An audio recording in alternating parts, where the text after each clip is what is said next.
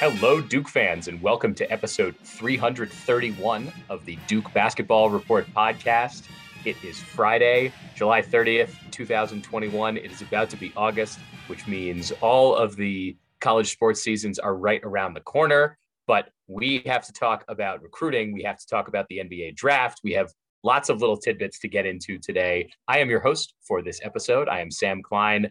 I am uh, coming to you from uh, somewhere out in the in the wilderness in Colorado, where I am uh, visiting for the weekend.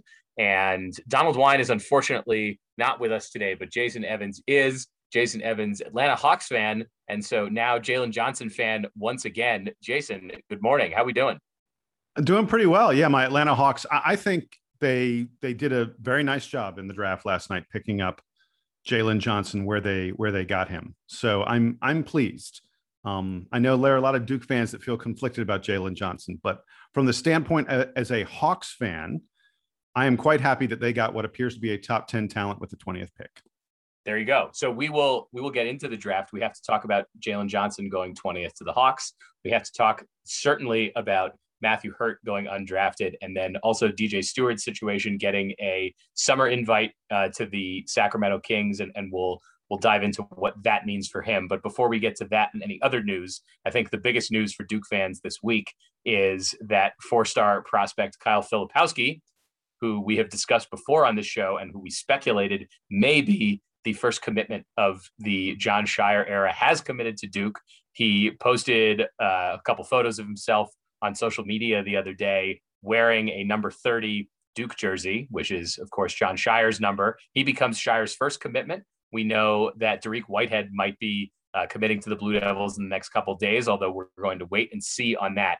Filipowski right now is rated as a four star recruit across uh, most of the recruiting services, but a lot of the speculation from this summer is that he is about to make a big leap.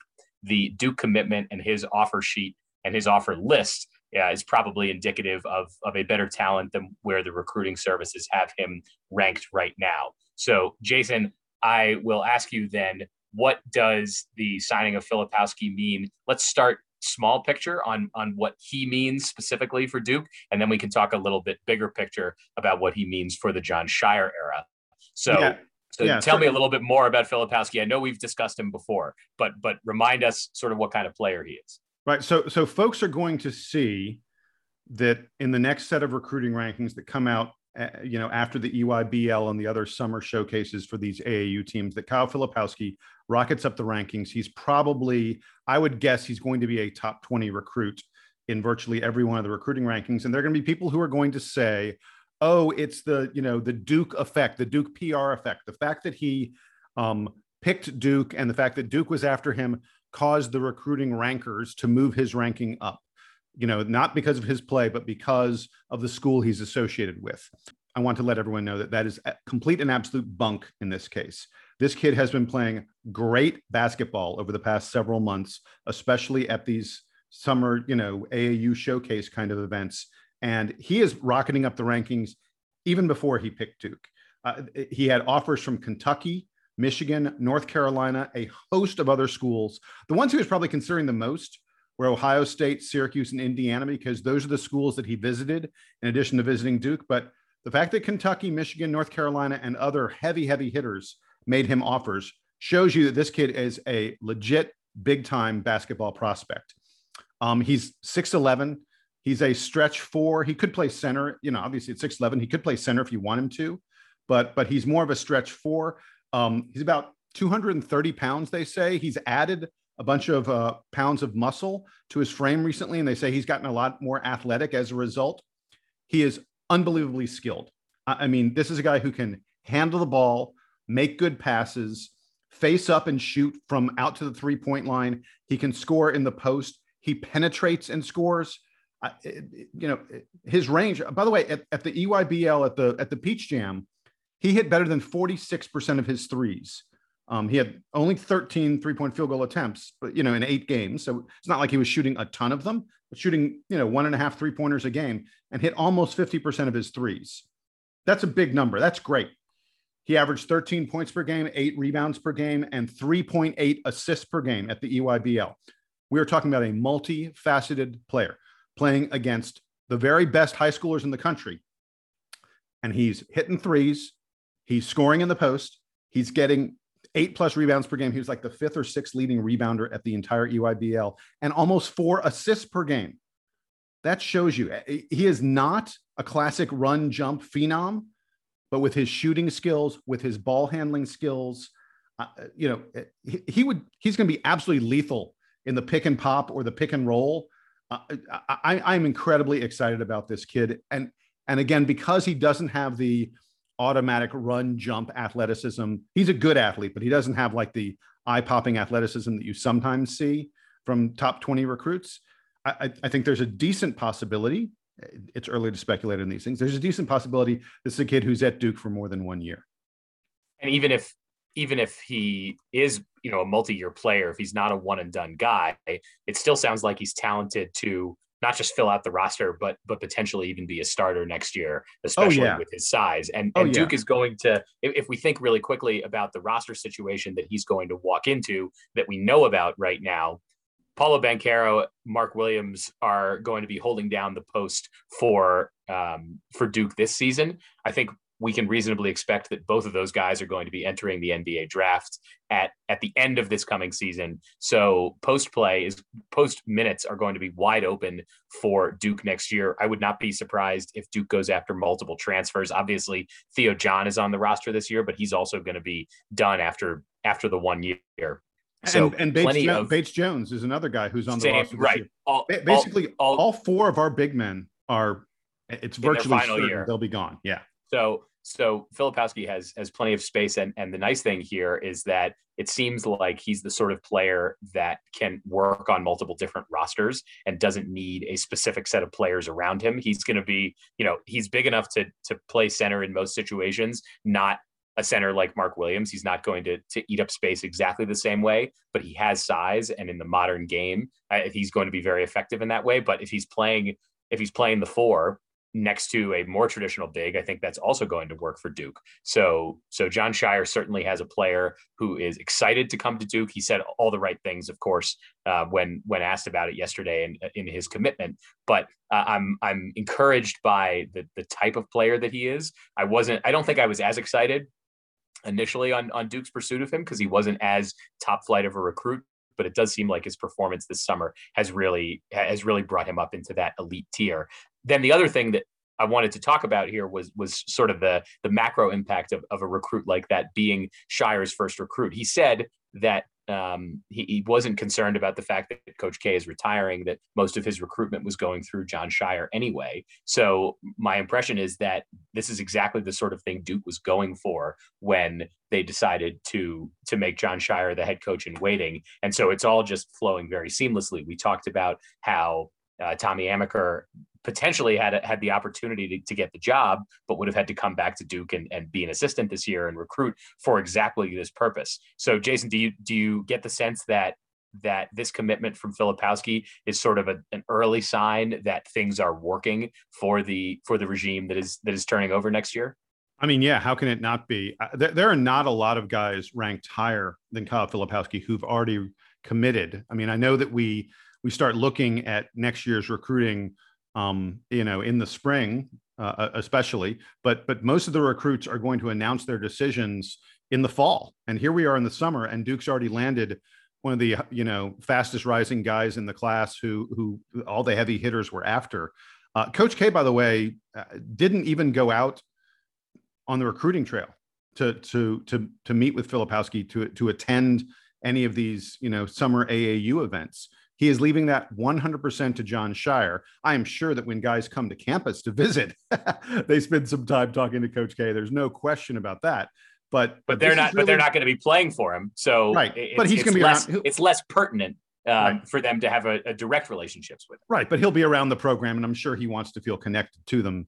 Um, but but yeah, this is this is absolutely this is 100% a Jon Scheyer recruit, and and it's a great sign for Duke that that Scheyer has has shown um, that you know among the top players out there, there's no hesitation about the transition that's happening in the Duke program, um, and, and, and we expect and hope and think that we're going to get um, you know, an even higher profile recruit uh, this weekend from Dariq Whitehead, who's going to announce in just a couple days. Hey, hey, Sam, there was one other thing really quick that I wanted to mention uh, about Kyle Filipowski that's sort of interesting, and, and, we need to see how this plays out. Um, uh, he could be part of a package deal. Um, he has a twin brother named Matt, who is also a, a fairly decent prospect. Matt uh, apparently is a little bit taller than Kyle. Like I've seen Matt listed at seven feet, seven one Duke has not really recruited him that much yet. Uh, he, he's more like a mid-major kind of player. Matt's gotten offers from East Carolina, San Diego, Iona, a lot of mid-majors like that. Um, seems like smaller schools are focused on him. He got offers from from Pitt and Illinois last fall, but but it, it doesn't seem like they're you know super involved with him at the moment. Uh, but it could be interesting to see if Duke, you know, if Matt Filipowski wants to play with his brother, maybe he comes to Duke as well and and I would think he's the kind of guy who, you know, probably doesn't have an impact immediately, but could develop into something fairly good down the road. Um, he he's not as fluid and mobile and as skilled as as Kyle is, but but Matt Filipowski's not a bad ball player. He he plays on the same elite uh, AAU team that Kyle does, um, and he averages about six points and four rebounds per game for that team. Um, with, you know, with considerably less playing time than Kyle gets. So, so uh, just keep an eye on that. That could be an interesting development in this as, as things move along, especially as you pointed out, Sam. Duke has a lot of big man minutes next year. Um, perhaps Matt Filipowski files, follows Kyle and, and helps fill some of those.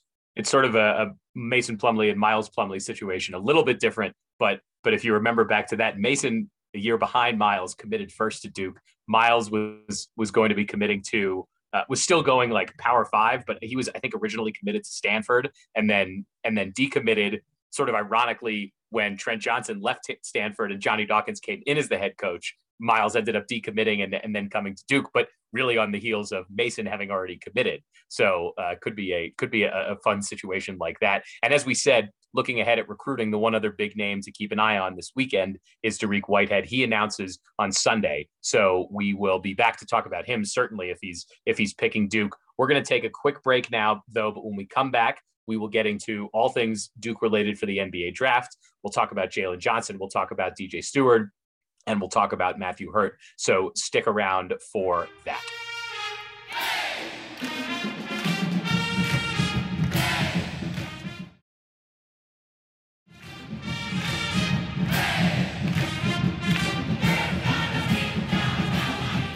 We're back and we're going to talk NBA draft. I think in a in a normal year, the last few years, we would be leading any episode right after the NBA draft with all of the Duke news. But this year, not quite as fun as it has been in prior years. So we'll run it down very quickly. There's not a ton of news, but Jalen Johnson, who I think coming into school was was somewhere around top 10 ish, maybe right outside the top 10. He goes 20th to the Atlanta Hawks uh, Jason's team, who who now have now have two Dukies with uh, with Cam Reddish being a rising star for them. So we'll talk about Jalen, but then we also need to talk, I think, a little bit more about Matthew Hurt and DJ Steward, both of whom went undrafted last night. Matthew Hurt, by all accounts, or by many accounts of of folks who are who are draft experts saying that he was one of the best prospects left on the board at the end of the night and uh, and a guy that we were talking about. I think when, when we were discussing Matthew Hurt, we were talking about the the over under slot for him being number 40 pick in the draft, and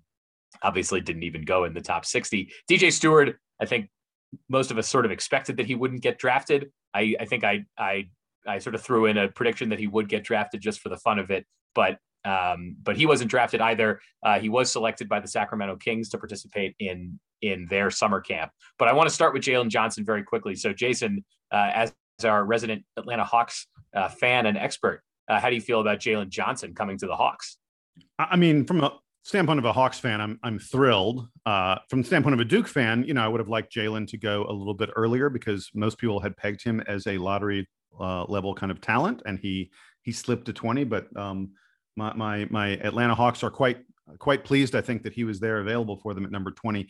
Uh, you know, it's an interesting situation on the Hawks because this is a team that, um, if you assume that they re-sign John Collins, which most folks think that the Hawks and John Collins are going to get something worked out. John Collins is a restricted free agent. Um, if they re-sign John Collins, uh, you know, there isn't a ton of room on the Hawks roster. Um, they they are pretty solid um, at, at virtually every position on the floor, um, not just at starter, but but in terms of two deep, you know, in terms of having a, a, backup at, at virtually every one of those positions. And we're talking about a team that made the Eastern Conference Finals and, and was one of the better teams in the NBA the back half of last season. So Jalen would not be walking into a situation where there's a lot of need for him.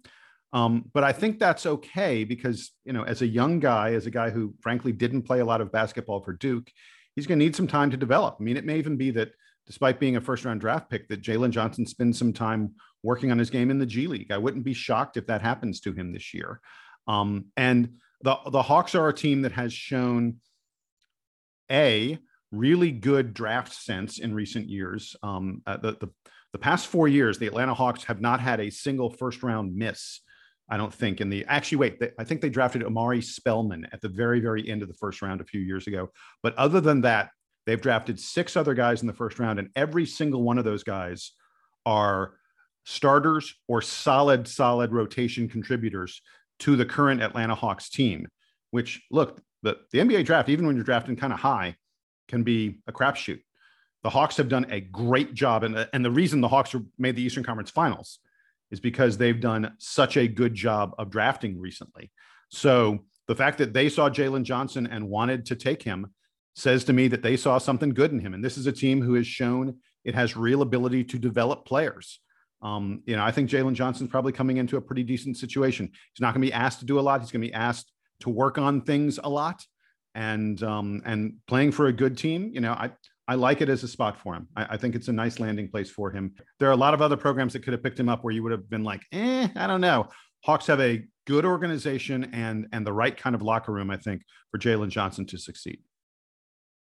And and they already have a good roster, so they're not going to be relying on him early to be to be producing a ton. Which, you know, say what you will about about his season this year at Duke. One of the things I think that that may have gotten to him were the expectations that, that, he was the most talented player on the team and didn't seem quite ready for that challenge yet. So him being able to go up against uh, some some really strong NBA talent in practice and and develop his game is probably going to be better for him in the long run than having gone to uh, maybe a worse team because the Hawks are are are you know title contenders if not if not you know right on the right on the doorstep there. Uh, that might be a, perfect opportunity for Jalen to to kind of rehab a little bit and and get himself um, focused and and and become the elite player that I think we we believe he's capable of. That he just didn't have um, sort of he, he, wasn't he wasn't in that mindset this year at, at, school. And so hopefully Duke fans can be proud of him one day for for having overcome whatever challenges he had this season in Durham. And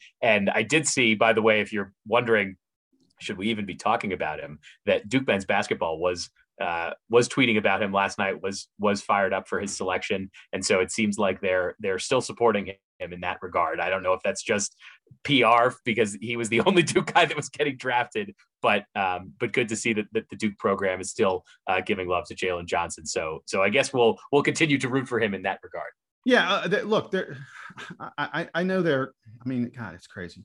I know there are some you know uh, Duke fans out there who are like, oh, you know, he he he left the team, Jalen Johnson, so he doesn't count as as part of the Duke program or something silly like that. It it's it's it's just bunk. I mean, the NBA introduced him as a player from Duke. Um, you know, when he walked out, eh, you know, in his outfit at the beginning of the night, um, the NBA said, you know, forward from Duke. When they announced that he was drafted, they said, you know, uh, Jalen Johnson from Duke University. Uh, all the highlights they showed were Duke University highlights. Uh, he he's part of the brotherhood. He's someone who's representing Duke, and and this notion that that he should be excluded in some way because he left the team to me is I don't know. I I don't I don't buy it. I mean, look, I, I'm not going to root for him as hard as I might root for some other guys. Uh, uh, you know, of course. Um, I'm not thrilled with the decision he made, but he's still a Dookie. So so there you go. All right, let's talk about the Duke players who uh, I, I, think we were a little bit more emotionally invested in, but who may not have had as good a night. I'll start with DJ Steward, who didn't go drafted, but uh, as we mentioned, is is on the Sacramento Kings summer camp roster. And the NBA, um, the NBA's approach to scouting and development has changed a lot in recent seasons. Where if you went undrafted, it was it was unlikely that you were going to be uh, joining a an NBA team at any point in your career. Nowadays, I think they've taken a, a much more holistic approach to to drafting and development. So, Jason, can you tell me what DJ Steward's contract situation means for him and how likely it is that he will get to play for the Kings at some point, either this season or or next year? Uh, look, the second half of that question um, is impossible to answer until he until he plays for them a little bit and they see what kind of player he is. But he signed a trade a training camp contract with them, which means that um, yes, he will. I'm sure he'll play on the Kings summer league team, and and then he'll go to training camp and and he'll be given a chance to to make the team in some way. Now, I, I don't expect he would have to play really really well, um, and there would have to be some sort of strange things going on with Sacramento's roster for DJ Steward to make the the the team as a full time NBA player. But there's a real opportunity for him on the Sacramento Kings in terms of a two-way contract, which is one of these contracts where you play some of the year in the G League and some of the year in the NBA, and and you can make you can make up to about a half a million dollars on a two-way deal. So those deals are not a bad way to go. Um, he has not officially signed a two-way contract yet.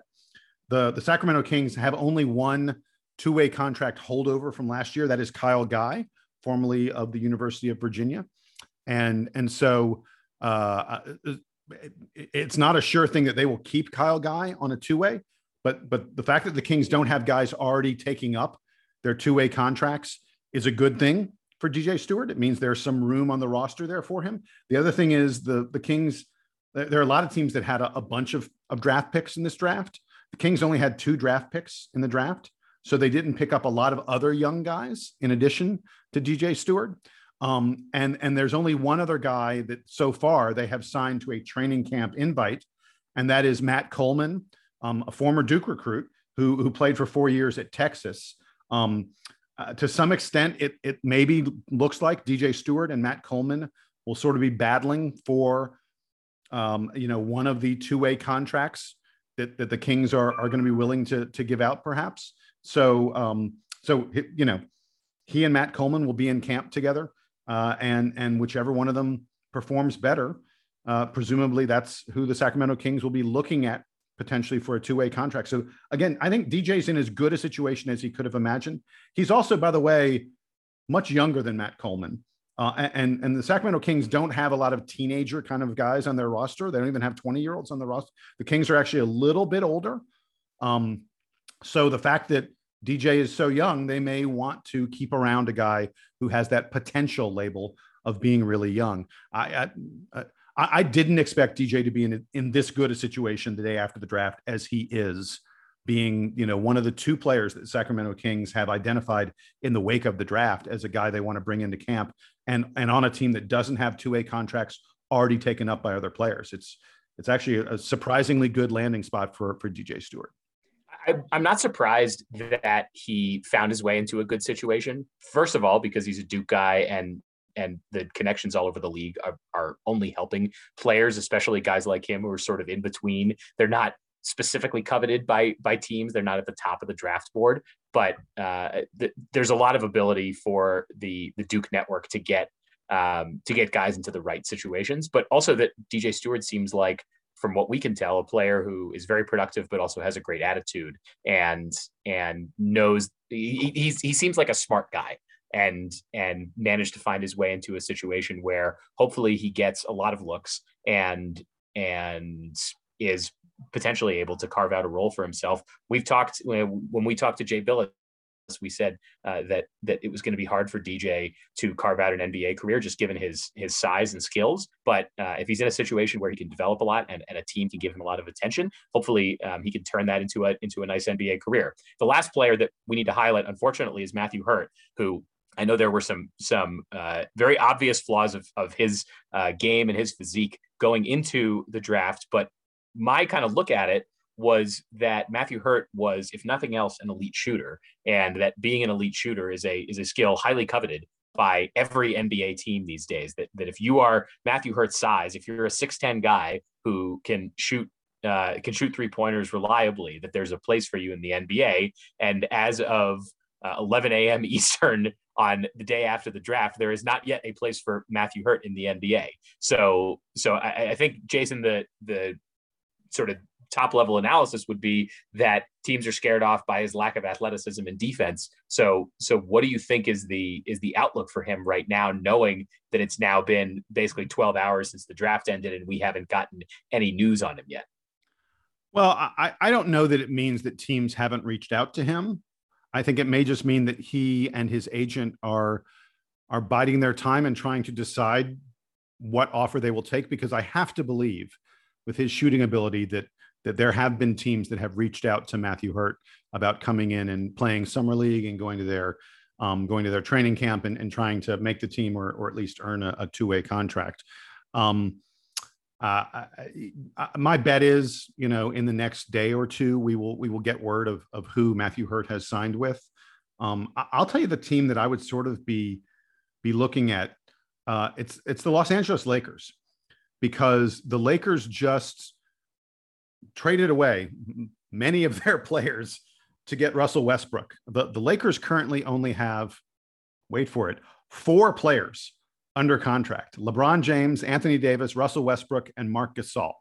Those are the only players that the Los Angeles Lakers have under contract at the moment. And, and so they need to fill up their roster. And, and I'm sure that they are expecting to fill up much of that roster with NBA veterans, guys who are very experienced and who are willing to take the, the minimum salary in their pursuit of, of a ring because the Lakers are going to be one of the leading contenders for the NBA title next year. But but the Lakers are also probably going to have to fill up some of those slots with with young guys, uh, draft picks, or perhaps undrafted guys. And and we've already seen the Lakers be very busy in in undrafted free agents. Uh, Joel Ayayi from Gonzaga has signed with the Lakers. Aaron Henry from Michigan State has signed with the Lakers. Mac McClung played at Georgetown, played at Texas Tech. Has signed, there, there are a bunch of guys who all who went undrafted who've already signed with the Lakers because everyone recognizes this is a roster where they're going to have some spots. Um, I don't know who Matthew Hurt is talking to. There hasn't been any talk or rumors about who he's talking to, but but I, you know I'll take a stab in the dark and say it's very possible that that uh, I think he could be a decent fit on the Lakers, and I don't know that he makes the team, but it wouldn't be the craziest thing I've ever heard. The, the Lakers need, need, shooting. They need shooting. Say, they and they need they need uh, large warm bodies to to fill up space on that roster right now. Yep. So I, I think that would be a that would be a great fit for him. Would slot him into a title can, contender immediately, which would be pretty cool for for Hurt. I think that that there are a lot of places where he could develop and grow, especially because he's shown so much maturity around being able to work on his own on his game that I'm I'm not worried about a, a, team eventually realizing like oh there's actually a lot of talent there. And and even though there are parts of his game that are missing we could we could work with this kid and, and we could we could really make him better. So we'll we'll certainly talk about matthew hurt uh, if and when he he signs with a team. Uh, he's a player that uh, i think there's a there's a wide range of potential outcomes on his nba career that uh, may be really fun to follow. Let's uh, finish up here. We've got a couple other just quick topics i want to talk about uh, first is that uh, Duke women's basketball head coach Kara Lawson won a gold medal. She's she's a uh, multi-time gold medalist with as a player for USA women's basketball, but she's got one now as a coach. Well, uh, te- technically, the technically, the coaches don't actually receive a gold medal. Exactly, but but yeah. but, but she's she's she's earned she's helped her team earn the gold yes. medal uh, as the coach of the three on three women's uh, USA women's team at the Olympics. So that was that was pretty cool to see. Jason, did you watch uh, any of those games? Any any thoughts on on three on three basketball? Yeah, I, I did watch a little bit of it. The women's three on three, I, I kind of like the men's three on three. I just couldn't get past the fact that these guys sucked. They were terrible. it just wasn't any fun to watch the men's three on three. But the, the women's three on three, I, I enjoyed. And there was a great quote from uh, from one of the players on the on the women's three on three team, Kelsey Plum, who who played four years at Washington. Um, she's currently in the WNBA, but Kelsey Plum played four years at Washington and when she left Washington, she was, and she still is today, the all time scoring leader in women's basketball. This is the woman who scored more points than anyone in the history of women's NCAA basketball. And Kelsey Plum said about playing for Kara Lawson in the three on three, she said, if I could go back in time, I would play for Coach Kara. Uh, that's uh, that, what a wonderful statement to make what a great endorsement of of this woman who is currently leading the Duke program. my bet is that Kara Lawson got a whole lot of of publicity and um, and PR help for Duke women's basketball by by her role she played with the three on three program. I I'm sure that there are elite recruits out there who were watching some of the three on three and watched the way Kara Lawson was able to lead that team and have heard what the players the players have just raved. You know, Kelsey Plum wasn't the only one to rave about co- about playing for Coach Kara. So so I think I, I, think this was a really really good thing for for Duke basketball and and for Kara Lawson to to be able to take this role with with the U.S. Olympic team and and to lead them to a gold medal. Yeah, very cool, and and and to get that kind of feedback is also is also very fun because of course uh, Coach Lawson is is still um, in the early stages of, of building her career here at Duke. The one other piece of news, and and and we don't need to to linger on this for too long, but uh, switching to the football side, Duke running back Mateo Durant, who has been a, a very productive bright spot for the Blue Devils offense, uh, despite uh, a lot of other struggles last year, was named uh, to the preseason All ACC team. Uh, he was the only Duke player. Mentioned Duke is is not uh, highly regarded by the ACC media in in its projections for uh, Coastal Division performance this year. Duke is projected to finish last in the Coastal, but Mateo Durant gets a shout out for for first team All ACC. So uh, hopefully that is uh, that that is a, a, bright spot for the Blue Devils this season, right, Jason? Oh yeah, yeah. Uh, look, uh, let's be clear. This means that the ACC writers picked Mateo Durant as one of the two best running backs in the entire ACC. I mean, that's a that's pretty deal. good. That's awesome. Yeah. So very excited for for his season. Hey, Sam, I wanted to mention one more thing about the NBA really quick. Yes. Mason Plumlee on the move. Um, the Detroit Pistons traded Mason Plumlee to the Charlotte Hornets. Um, it was primarily a salary cap clearing kind of move by the Pistons. Mason's due about 16 million over the next couple years, and um, they wanted to, to uh, clear out some cap space. I think they also wanted to make more room for Isaiah Stewart, um, who who is a young guy on Detroit that they think has a bright future. But I, I, think Mason's in a great situation here in Charlotte. Both Cody Zeller and Bismack Biyombo, who are the two centers for Charlotte, are, are, are both free agents, and and there's there's a pretty decent chance Charlotte will not bring them back. So I think Mason, um, he, he was a starter on the Pistons, but he was largely splitting time with um, with Isaiah Stewart. Uh, I, I, think he goes to Charlotte and he's absolutely going to be penciled in as the starting center for the Charlotte Hornets. Um, uh, and and I think you know he gets to return to his uh, to his North Carolina roots. So uh, so that'll be nice for him. Um, uh, and by the way, uh, he he can perhaps do a little bit of mentoring of Vernon Carey, who is also on the Charlotte Hornets roster. Yeah, weird. Uh, a little bit of a weird sort of salary uh, reconfiguration there for Detroit. I know it, it, sort of looks like Mason Plumlee's basically just getting getting dumped and and, and being and the, the Pistons are being paid for it. But um, that that's kind of the way that the NBA contracts work. So uh, yeah, be, it's cool to see him uh, paired up with with Vernon Carey. Hopefully they can they can both uh, work with each other, and, and we'll get some we'll get some good little uh, Duke in the NBA nuggets maybe out of out of that pairing. Anyway, that will do it for episode 331. Uh, again, we didn't have Donald today, but we should have him again next time. Uh, coming up, don't forget Dariq Whitehead announces on Sunday. So we'll be back to talk about that. Uh, Duke players in the NBA uh, getting drafted or moving around now that free agency is going to get kicked into gear. We'll we'll we'll see some Duke guys potentially on the move.